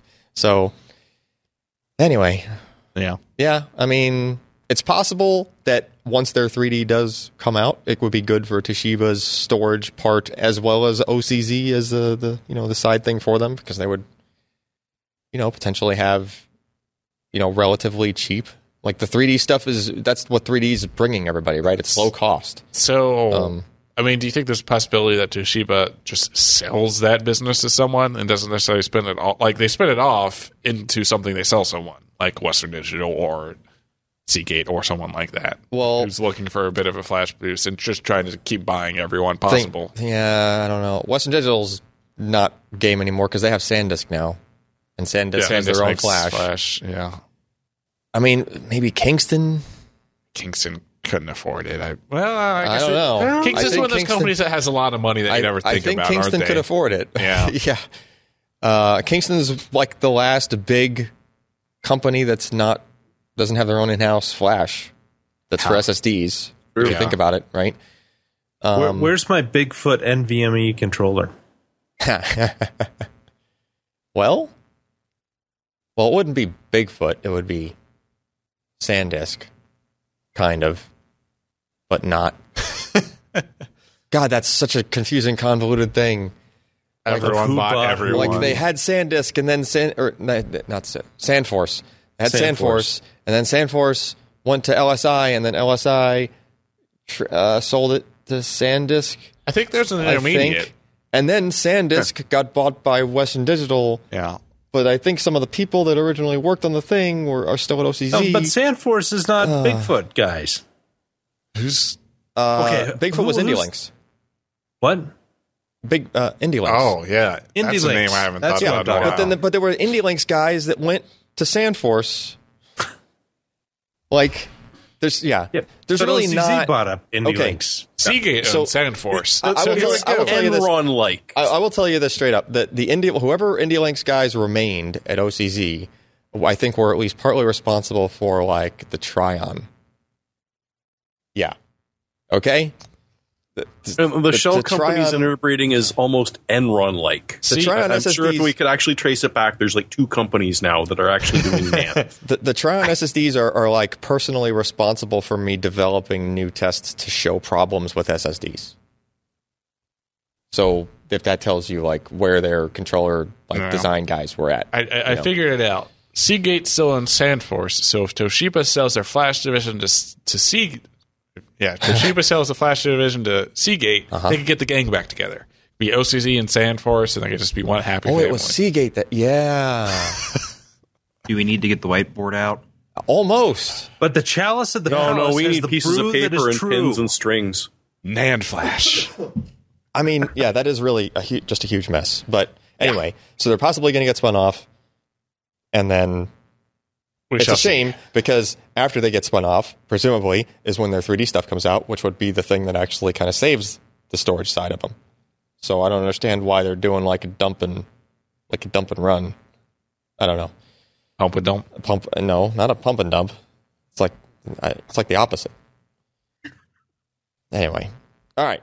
Uh, If only it was like five, six years ago when things were so much more non-confusing. You you just didn't want to buy a JMicron controller. A Sandforce was good.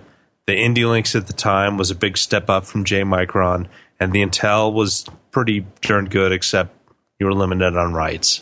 and What's- then we what's so figured out the reliability of Sandforce 2 controllers. There was Yeah. not just the reliability, but the funnier thing was that the way that we test now compared to the way that we tested then, makes them look like garbage. oh, they look horrible. because they the were doing heavy compression stuff, right? Well, it wasn't just the compression. Sandforce had a really long pipeline within their controller from the time you requested something till the time it made it to the flash, and then it had to go back, right? Yeah. And uh, so low Q depth performance is just horrible, like really, really horrible.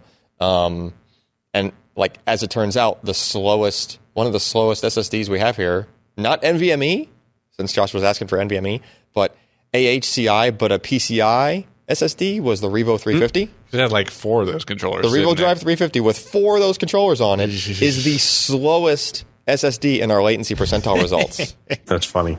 It's Yeah. it's like I think I think it's actually like uh, just a couple of notches above an X25M, Nice. which was SATA 2 Yeah. and limited to 80 meg per second.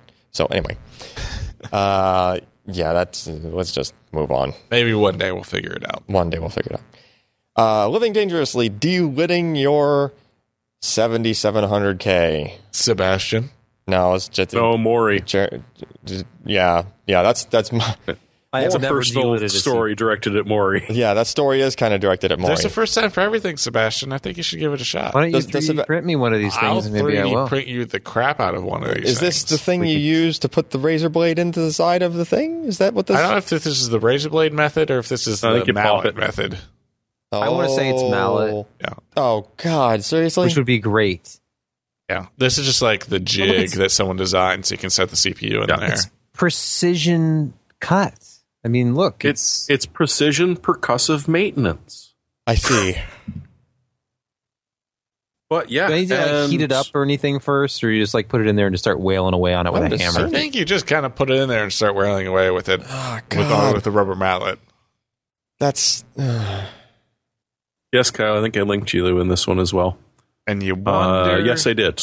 Uh, because you guys actually got serious results. It dropped from 90 something to 68 degrees when you replaced the TIM. So it is worth it in a way. I, I once again, Intel may not have gone with the absolute best thermal interface material inside of that. Why not? They can afford it. They're They running don't at sixty-three percent margins. Do you understand profit margin, Josh? They can just toss something in there, Josh. It's fine. They're probably putting toothpaste in there by now to cut down the cost. no, toothpaste actually worked better than that. So did the cheese whiz. Yeah, bubble gum. But- There's a dude on the line just Yeah. chewing gum and just sticking it in the under the. On the other hand, there's one thing, and I actually had an interesting discussion, strangely, in the, the comment section on the website of someone who was pointing out something that I haven't heard uh, from any AMD rep or an Intel rep in a long time, which is don't use the damn paste. Use the TIM we provide you because that paste is brilliant for six to eight months, maybe a year. Then it needs to be replaced. Really? For most for most people, that doesn't matter because if you're using it, you're usually upgrading your CPU or just Yeah. ripping things apart. If and you're deleting a. CPU, a, mo- a year is a, probably a long time to have your system put together and up. But if you leave it sitting there for years at a time, yeah, it dries out, it develops cracks, and you won't really notice it. But yeah, it slowly starts to bake stuff, and it's it's sort of a reasonable argument in that the vast majority of overclockers that are picking up, uh, and it was for a, a benchmark for which was the best uh, pace at the time. Those guys, if it's the same paste after six months, they they're being lazy and got distracted with other stuff. They're constantly putting it on, putting it out because that's the problem with those sticky TIMs you used to get from uh, AMD and Intel is that's a one use thing. You tear that off, and half of it's on your core, and half of it's on the heat sink, and neither wants to come off. So we'll be interest. I'm interested to see if this lasts. But then again, anyone who's delidding their bloody CPU is not expecting it to last for four years. So I mean, it looks like So, so Kyle's pointing out in the chat that they're testing. They found that it wasn't necessarily the TIM; it was the Yeah. the Z height between the heat spreader and the co- and the die. Sure, that So- would that would explain a delta T. Yeah. So It seems it seems odd that it would explain that much of a delta T with that with Well, a pretty it's huge, and, Yeah. I'm looking at it. It was 91C under full load down to 68C. yeah. That's holy crap. This did not necessarily immediately like- give you a five gigahertz uh, clock speed. yeah, it didn't change. Uh, it didn't change what he what he got out of it really. Well, it did, but he had some serious fuckery to do.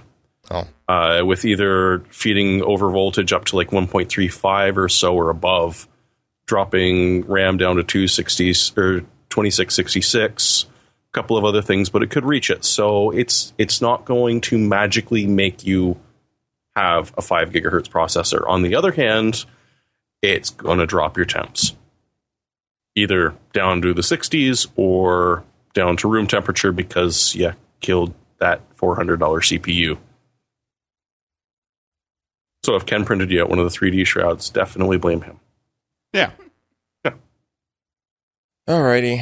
Um, Yeah. So something to look at if you're interested. I, I think the the HardOCP article that Kyle's linked to that they did seems pretty in depth, and you can kind of see what he's talking about with the Z height there a little better in photos than you Yep. can from our description. Anybody's allowed to read that except for Morry. Morry's not allowed to read that. At Once least until about a week before QuakeCon.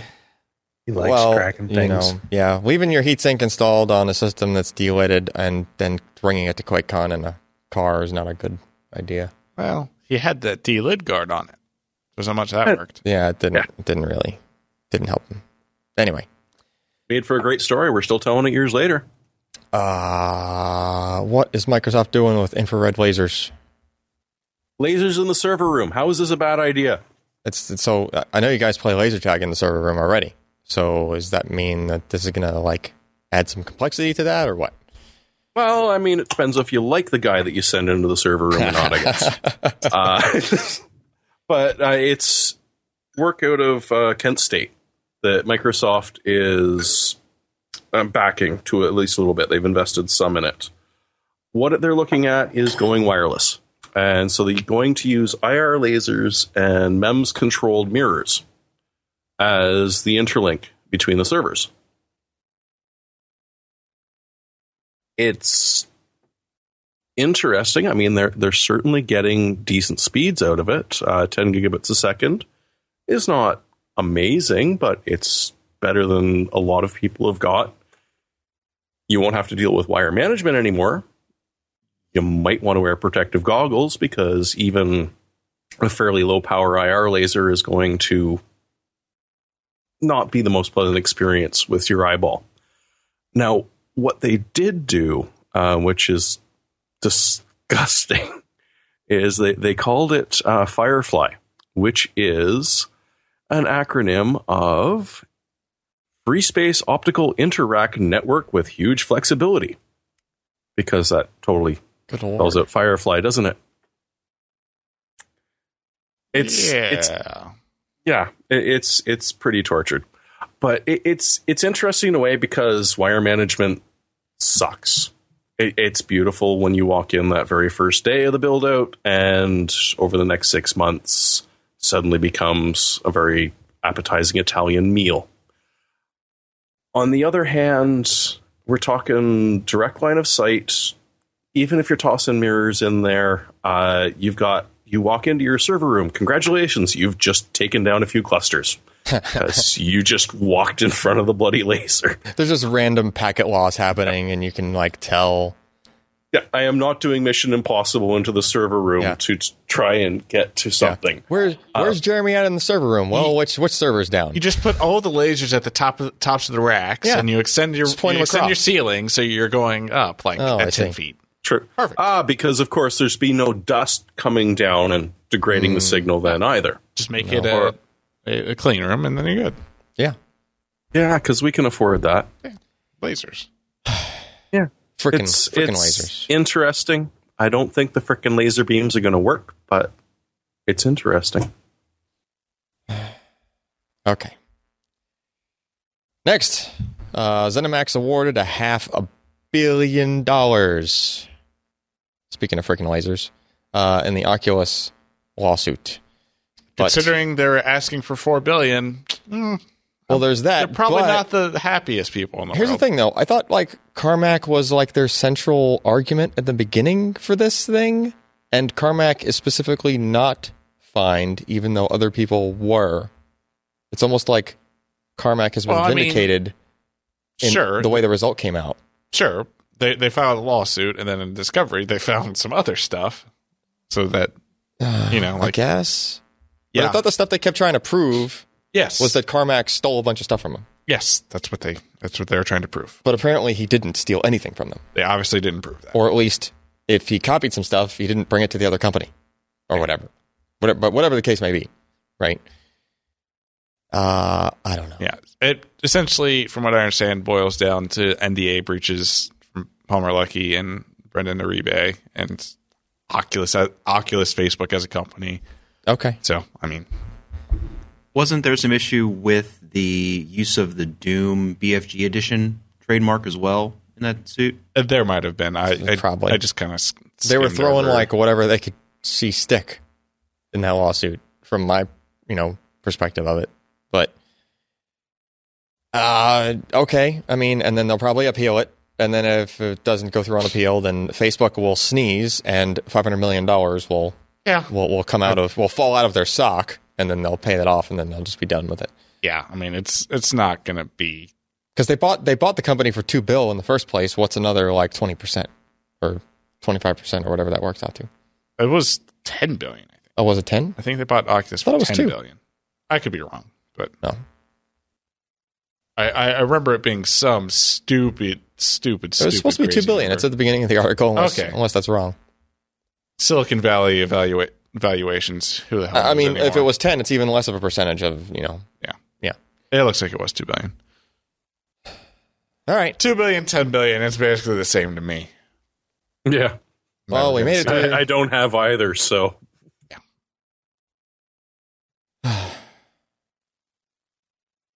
All right. Next. yeah. Uh, hardware software picks of the week. Uh, Ryan. Oh, thank the Lord. Ryan does not. yeah, I know. Ryan doesn't have one. He's on an airplane. He's going somewhere. Uh, his pick is probably uh, Faster Wi-Fi. yeah, faster Wi-Fi or a bed at this point, probably. Jeremy. I picked up this little thingy. The uh, very reflective. I don't even know that I can get this. It's a Roku, Roku streaming stick. Streaming stick. Yes, it's the uh, four core version because it's a great marketing term. I have a feeling it's a big little. Uh, it, it the remote is wonderful because I've been running Netflix and then YouTube and everything from my computer hooked up to the TV, which means I've got to get my arse off the couch occasionally to uh, switch channels or attempt to stop watching. Now I've got a nice little lovely remote. This particular one uh, will actually save your account, so it is quite happy if you take it anywhere on the road. So if work drags you to some strange location and you're stuck in a hotel room, there's an HDMI slot and a plug. Pop her in, and you're watching uh, your, your favorite Netflix, the Canadian Netflix, because well, Canada, but you know it's it's still better than nothing. Uh, it's got access to the Google Store, so I haven't really played a lot with the apps yet, but there are quite a few of them that you can grab. It's snappy. Uh, you're not sitting there and watching it spin and hoping it's going to load. And then you got it for about an hour, and then halfway through the movie, it takes a wee little break. This one, nah, no problems with it at all. It's been very quick, it's very snappy. Unlike my internet just then. Uh, it does require uh, it does won't I haven't been able to test it. Apparently, you should be able to power it off of the USB plug uh, if you've got a TV with USB with power out. My ancient machine there doesn't have one, so I've got it plugged into mains. But still, it's quiet. It doesn't get warm, and I am very happy with the fifty bucks that I dropped on it. Uh, one of the things that has always really impressed me about Roku is the setup experience. How did you find that? I all forty five seconds to a minute of it was terribly annoying. I, I, I, I what is your Wi-Fi? Oh, it's that one. Well- What's your password? Oh, it's that. So, uh, Welcome to Netflix. yeah. Done. uh, it, it was less than a minute. At least the last one I set up, there was like a web browser component. So you would go to it, like I think you, I guess you would get it connected to your network first, and you go to your, a little short URL, and then you'd say install Netflix, install Amazon, install all this stuff, and it was automatically push it over, and you could log in with your credentials, so you could use an actual computer to do it instead of messing around with an on-screen keyboard. I mean, an arrow based Yeah. It- on screen it- yes, Yes, the arrow-based like- interface is lovely. it's like a wonderful startup method. And Roku is the platform that everyone supports because Yeah, it's kind of the the oldest thing. one. It's the biggest one, so like every app is on Roku. Well, and once I get off my arse and build a Plex server, it's going to be compatible as well. Yeah. and it'll be feeding off my Wi-Fi, and not a problem under the world. I, st- I still think it's comical that like that kind of a solution is so dang slow compared to what what 30 40 years ago we had arcade games with spinners that you could put your initials in for the high score that was like 10 times better than this Yeah. like you just Well, yeah, spin the but it thing and started with your A, so it was much easier. well yeah Just getting to the SS that was harder. yeah you true weren't putting a whole lot of symbols in those, I imagine. also true I got a 50 character passphrase. Ah. all right josh Sure. What? yeah you're up Me? yeah you Hmm. Mm. You know, I heard that there's like a 58 gig patch update to to Fallout 4, so I figured if you really wanted to take advantage of that, you should buy the game first. And you can do that on Amazon for 24 bucks. It's a physical copy. You got to wait till it gets delivered to you.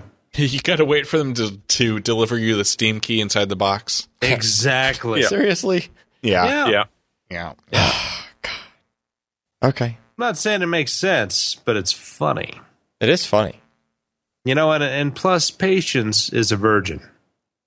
just to think that to get deals today we have to resort to waiting for something to come in the mail Yeah. they have to uh, send That's you how I something got my first wife, so oh hmm. It's actually the frustrating thing about Amazon, like their Prime video game deals, where like in the first two weeks, if you buy a game from Prime, they give you fifteen percent off or whatever. Yeah. it's awesome because it's a sixty dollar game, you get fifteen percent off. sure Good deal. it is But it doesn't work digitally. They have to ship you the Yeah. copy of the game. Which, Okay. you know, If you That's really all I'll to take make it. sense. if you I'll really want to it. send me a box, then send me a box. yeah, go for Like- In high school, we used to have a joke about like Microsoft Microsoft's new product, Microsoft Empty Box. Because at the point, like they would make the you know get these huge box, and all it would have is like you know a floppy disk for like DOS 5.0 or something came in a huge box, right? Anyway, uh, me. Uh, I couldn't find the exact version that I bought. However, comma. Uh, do you have it pulled up? Yeah. Uh, so Diamond Clear is a company that makes resins for fixing windshields. And if you happen to crack things that are not windshields, like say your phone screen cracks, and it's just like a hairline crack sort of thing, not like when your screen splinters, like you dropped it off a building or something like that, but like a single hairline crack, it's possible to get uh, crack filler. Josh, don't laugh. uh, it's He's possible. showing UV on it too. You have to you have to look for yes. Uh, you have to look for uh, low viscosity, which is not the kind that I could find in a small vial like we're showing on the stream here. That's like medium viscosity. But if you look around on eBay, you can find it. The stuff's like two or three bucks for one of these little vials. Uh, it's handy to have them, and you also need a, a UV flashlight to cure it. But you know, it cracks in any kind of like glass, or if uh, like a glass figurine or something gets dropped by a kid and then it shatters in 20 pieces, you can actually put it back together. And with this kind of like windshield repairing stuff, it's designed to match the uh, the refractive index of glass as close as possible, right? So once you put the thing back together, conceivably you might not even see the crack, like it just kind of disappears. Um, My crack usually disappears after a while. and it's crack. Dis- that's that's very safe. That's good. Yeah, yeah. He Anyway. spent too much time in the studio as an intern. Yeah, he figured out how to make his crack disappear. Um, I made a crack disappear on an iPhone 6s Plus today with that very stuff. Did Um, disappear. It's I mean, you have to look for it, right? But I mean, if you just look at the phone screen, yeah. like it's not I mean, there. it's it's certainly better than it would have been. It- Yeah. It's a cool fix. yeah, uh, you know, you have to catch it like right away because otherwise, you know, if you get dirt and crap in there, then it's not going to work that well. But uh, I mean, it does it does work. I'd never thought to use it on a phone screen until today, but holy crap! Like it's pretty amazing, especially when you like put it on one edge of it and kind of put a suction cup on the screen so you can kind of flex it a little and open up the the seam for the stuff to run down, and it literally just like just just runs like an inch every second Oh, kinky. just down just down this crack. Yeah. It's amazing. Just slid right in there. Best experience all day. Yeah. Very satisfying. So, No. so before we go way off the rails here, someone was asking. Too does- late. Yeah, yeah. uh, does that affect the, the capacitive touch? No, it's didn't it didn't change anything on this. Um but I mean it still worked with the crack there, like most most of the time when you see cracks in an iPhone screen, like the thing still works. Mhm. And this being See, iPhone uses in-cell touch, so the touch sensors are actually integrated into the LCD panel. So the glass is simply a layer of Gorilla Glass over yeah, the top. Yeah, the glass is literally just glass with like nothing important in it, right? Uh, Oh, you so it's can't, just something to break. uh, basically, yeah, it's just protecting the stuff under it. Just take the Um, glass off; it'll take you that much closer to the screen. Oh, you get bare metal experience, man. It's awesome. the Um, like resolution delidding is your so iPhone. much better that way. Yeah, Right, you- so the Z height goes way down on that. Yeah, yeah, and then it runs cooler, like you know, for that heatsink that's on there. Just picture someone putting thermal paste on an iPhone screen digitizer. You know. Um. Anyway, yeah, I mean, it worked pretty good, and uh, this being a 6S, like the the Force Touch, like still just didn't seem affected, and this seems to be staying put, even though I tried force touching in some areas where the crack was, and it's not messing it up. So Overall, it was a success. uh, so far, we'll see if it lasts. If not, then I'll have to, you know, go spend thirty or forty bucks on eBay and get a replacement screen and do You know, I have a feeling that Gorilla Glass was never specifically designed to be pressed on really hard all the time. I can't imagine it's a good thing over the or like a two year span to be like pressing really hard on your iPhone guess screen. I don't really use Force Touch though, so it's not. That's not I, what made it happen. I bet Apple has paid Corning enough to make that a thing Yeah. that it's able to do. that stuff is surprisingly flexible. There was that demo. We video need this to last one to five days after our warranty expires. There was That one. was I- I the seven remember- using four or three. I don't know. I don't know. It's it 'Cause seems four so meaningless. is like more shatterproof but less durable overall than three was. I think. There was there was that promo video they showed during one of the you know launches for like maybe the five or something when they were showing how they were testing their screens and they showed the screen itself just the glass in the test rig with the press pushing down on it and it like almost tacoed it and it was still like didn't shatter. oh, the That hydraulic wasn't- press channel. yes. yes, pioneered by Apple's like demo of, of their See, yeah. That way, when your phone bends, your glass doesn't break. Uh, They engineered it to to stand up to it's flexible. yeah the rigors of everyday use of an iPhone. Like you know, being shoved into the back pocket of my wife's jeans, and then she sits down and Who does such a thing? Women Your Yes. wife. they Many, don't, many they don't have people. real front pockets, so they use the back ones. Yeah, she has the uh, plus, the seven plus now, so it doesn't. She there's, that's the only place she can put it, and I keep on warning her like you can't sit down when that's in your pocket. You're going to bend your phone. Mind you, in ladies' wear, it's impressive to have a pocket big enough to fit the S7S. anyway, Who's next? All right, Ken, you want to embarrass yourself? Well, Jeremy's pick kind of took the steam out of mine. Uh, if you're looking for a more expensive option to the Roku that can do things like 4K and HDR, uh, the Shield has actually become a pretty good device. Uh, I think it was late or early last year the Shield, Shield, Shield TV, whatever you want to call it, launched, and it had some support. It had like stuff like Netflix 4K and Game Stream, but they've really supported it with software updates. The latest update just came out. I have the Shield 2015 instead of the 2017 that's just coming out that we saw at CES or 2015 or 2016, whatever. Uh, and they just released the sort of Android 7 Shield Experience 5.0 update to it, adding things like Amazon H- 4K HDR video, which is really something I've been waiting for because my TV doesn't have a built-in app for that, and Amazon has a lot of the streaming HDR content that's available now. So that's a big plus. They're one of the few devices that can actually do that. Amazon themselves don't sell a device, a Fire TV device that can do HDR yet, which is kind of mind-boggling. So that was a nice bonus.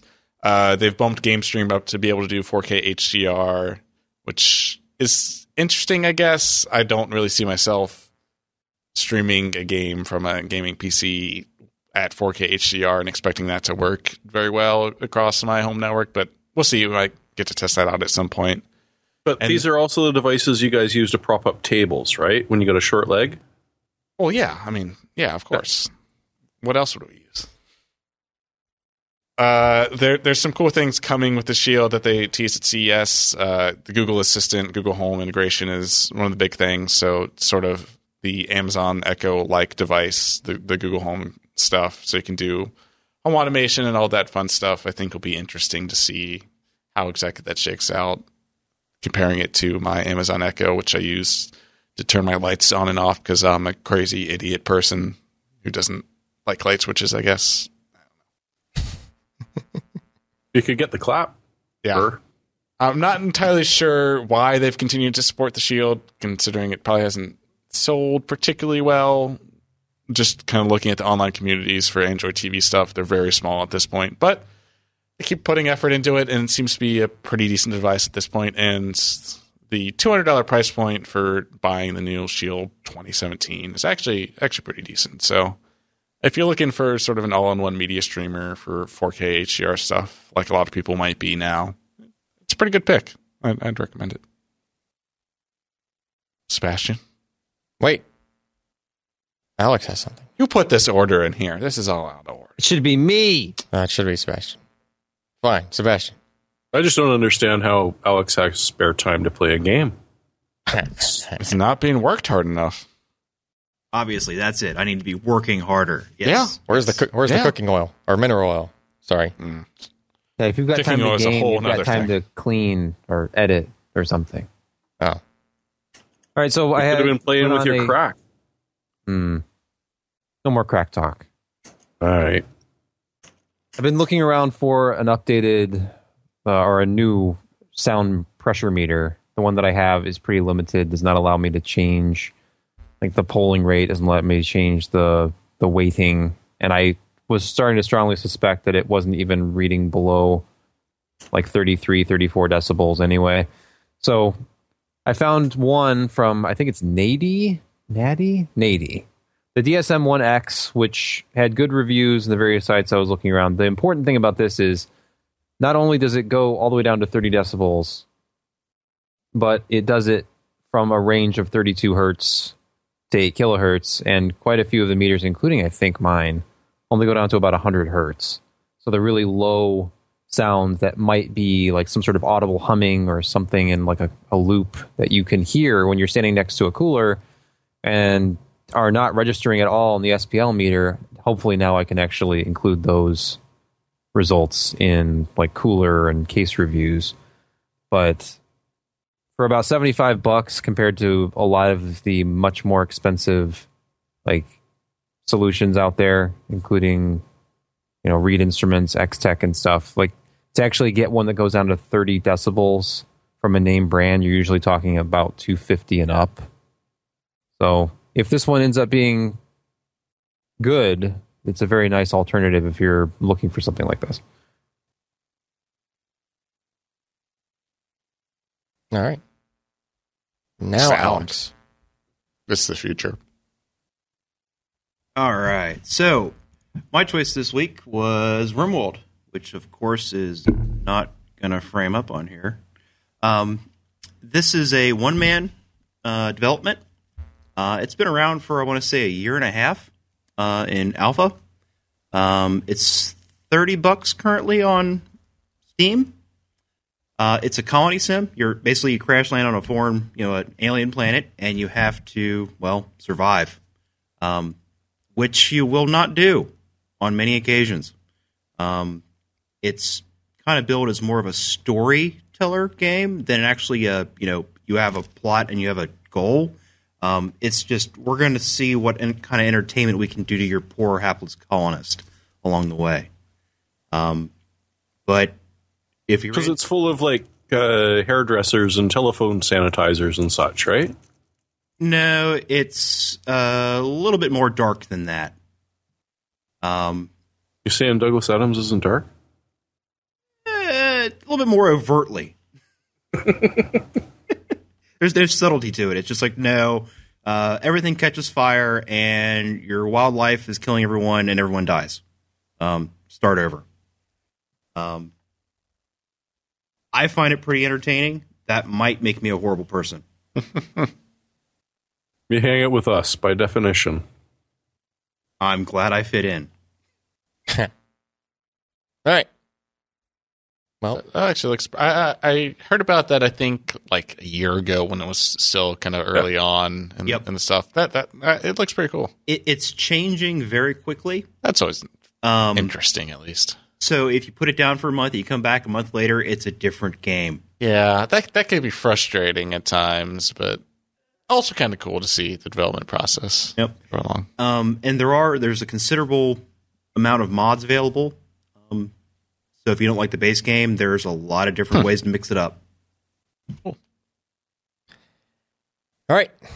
Well, that about wraps it up. Yep. Awesome. About. about. Uh, PCPer.com slash podcast is where you'll find the show notes for this episode and all the other ones. Um, Twitter.com slash Ryan Shrout if you want to yell at the boss. Twitter.com slash PCPer if you want to yell at uh, the boss. He's the one that checks that. Yeah. Um, and I guess that's about it. Uh, so with that, I'm Allyn Malventano. I'm Jeremy Hellstrom. I'm Josh Walrath. I'm Sebastian Peak.